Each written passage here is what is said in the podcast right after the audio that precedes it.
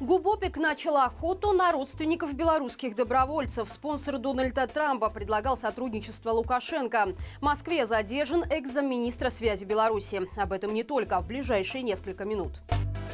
Силовики начали отработку родных и знакомых белорусских добровольцев и политэмигрантов. Об очередной волне облав на противников режима сообщили в пресс-службе МВД.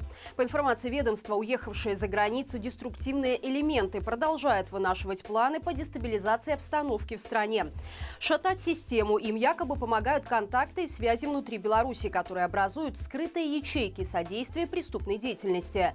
Больше всего силовики опасаются лиц, прошедших или намеревавшихся пройти боевую подготовку командировку за рубежом. Как сообщили в ведомстве, за последний год за попытку выезда из страны с целью вступления в военизированное формирование к уголовной ответственности были привлечены 11 человек. Отметим, что на днях стало известно о задержании дяди и тети молодой жительницы Гродно, прошедшей тренировку в лагере Байпол в Польше. Мужчину обвинили в связях с племянницей, а женщину в участии в протестах. Основатель крупнейшей американской частной военной компании Blackwater Эрик Принц пытался организовать бизнес Лукашенко. Для этого в 2020 году он направил ему хвалебное письмо с просьбой продать огромную партию советских патронов и создать совместное оружейное предприятие.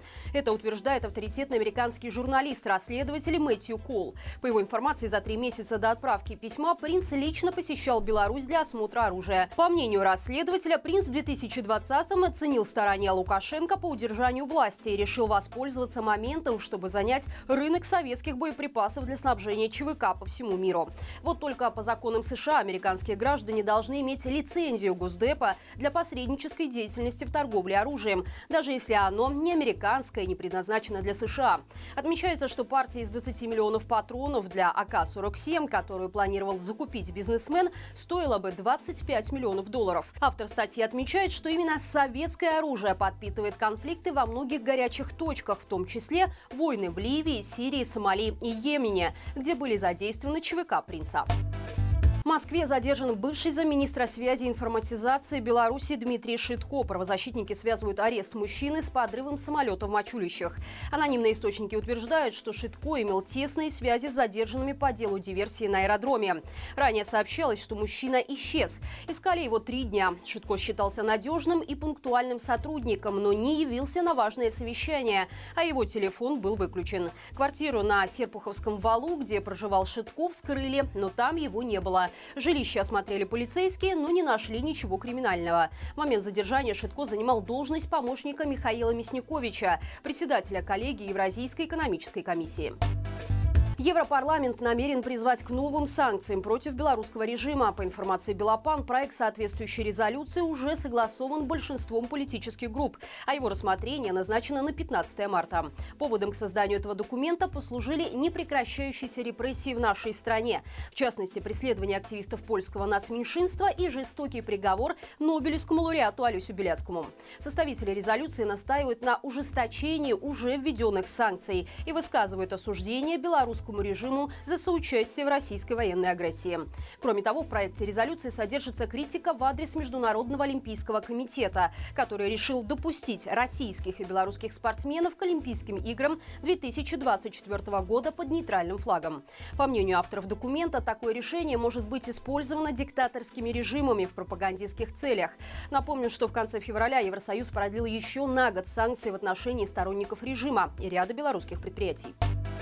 В литовском Друскиненкае у белоруса угнали БМВ за 50 тысяч евро. Из-за этого по тревоге была поднята местная полиция. Задержать угонщика удалось только спустя час и сотню километров. Около 8 часов вечера 13 марта гражданин Беларуси заявил об угоне. По его словам, машину похитили двое мужчин около автовокзала. При этом 50-летнего белоруса избили, однако помощь врачей ему не потребовалась. Вскоре машину засекли, однако задержать ее не удалось. Информацию об угоне передали полицейским подразделениям по всей всей Литве. В поисках участвовали даже пограничники. Столичная полиция выставила патрули на всех въездах в Вильнюс. В итоге около 9 часов вечера БМВ наконец заметили в траку Воки под Вильнюсом. Машина остановилась на красный свет на перекрестке. Тут-то ее и заблокировали четыре автомобиля полиции. Внутри находился только 30-летний мужчина. Он был трезв, сопротивления полиции не оказывал. Угонщика задержали. На киностудии «Беларусь фильм» планируют снять исторический блокбастер по роману Владимира Короткевича «Черный замок Альшанский». Киностудия выкупила права на экранизацию романа более 10 лет назад у племянницы писателя. А теперь на съемки нашлись и деньги. Работа над лентой с рабочим названием «Черный замок» начнется уже в апреле. Только вот белорусского режиссера для этого не нашлось. Снимать будет россиянин Кирилл Кузин по сценарию продюсера Глеба Шпригова. В картине будут участвовать и российские актеры, но их фамилии пока не называют развиваются. Снимать натурные сюжеты будут в Беларуси, в отличие от предыдущей экранизации Михаила Пташука, снятой в 1984 году. В кадре окажутся костел Святой Вероники в деревне Селище, усадьба Чапских в Прилуках, Мирский замок и многие другие памятники архитектуры. Завершить съемки планируется к началу июля, а на экраны фильм выйдет весной 2024 года.